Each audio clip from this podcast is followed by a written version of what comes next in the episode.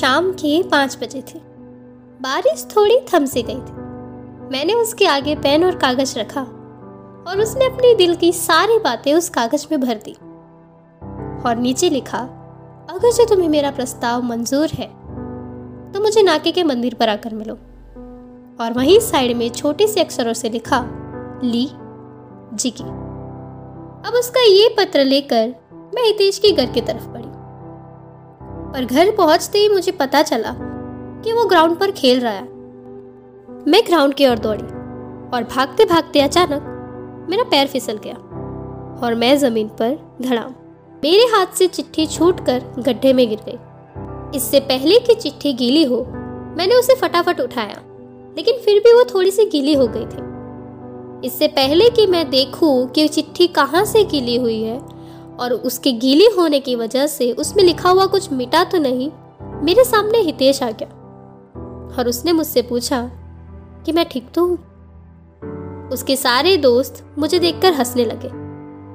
हितेश ने अपने सारे दोस्तों को एंग्री लुक दिया। हितेश ने मेरी तरफ़ देखा और फिर मेरे हाथ में पकड़ी हुई चिट्ठी की तरफ़। मैंने वो चिट्ठी बिना कुछ कहे उसकी तरफ़ पढ़ाई और वहाँ से चली गई। शाम के सात बजे थे। जिगी मंदिर में अकेली खड़ी थी और मैं मंदिर की पीछे वाली खिड़की से उसे देख रही हूँ। किसी बारहवीं के स्टूडेंट का रिज़ल्ट की एक रात पहले जो हाल होता है ना, हमारा भी वही हाल था उस दिन।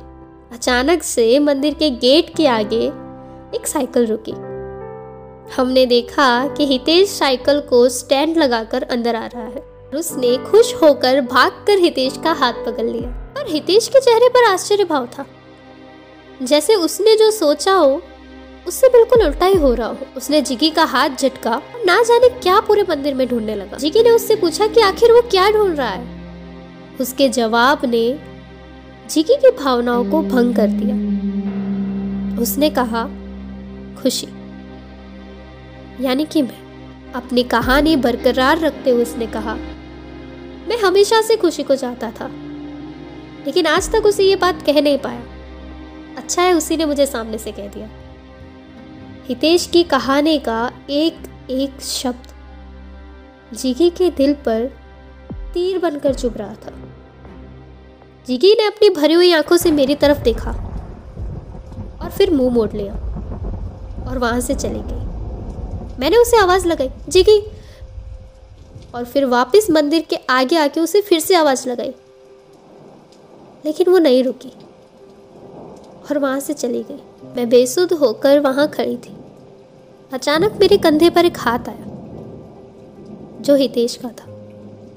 मैंने उसका हाथ झटका, उसके हाथ से वो चिट्ठी छीनी और देखा कि जिस कोने पर जीके का नाम लिखा था, वो पानी में भीगने की वजह से मिट गया था। उस बात को छः साल हो चुके, लेकिन आज तक ना ही जिगी ने मुझसे बात की।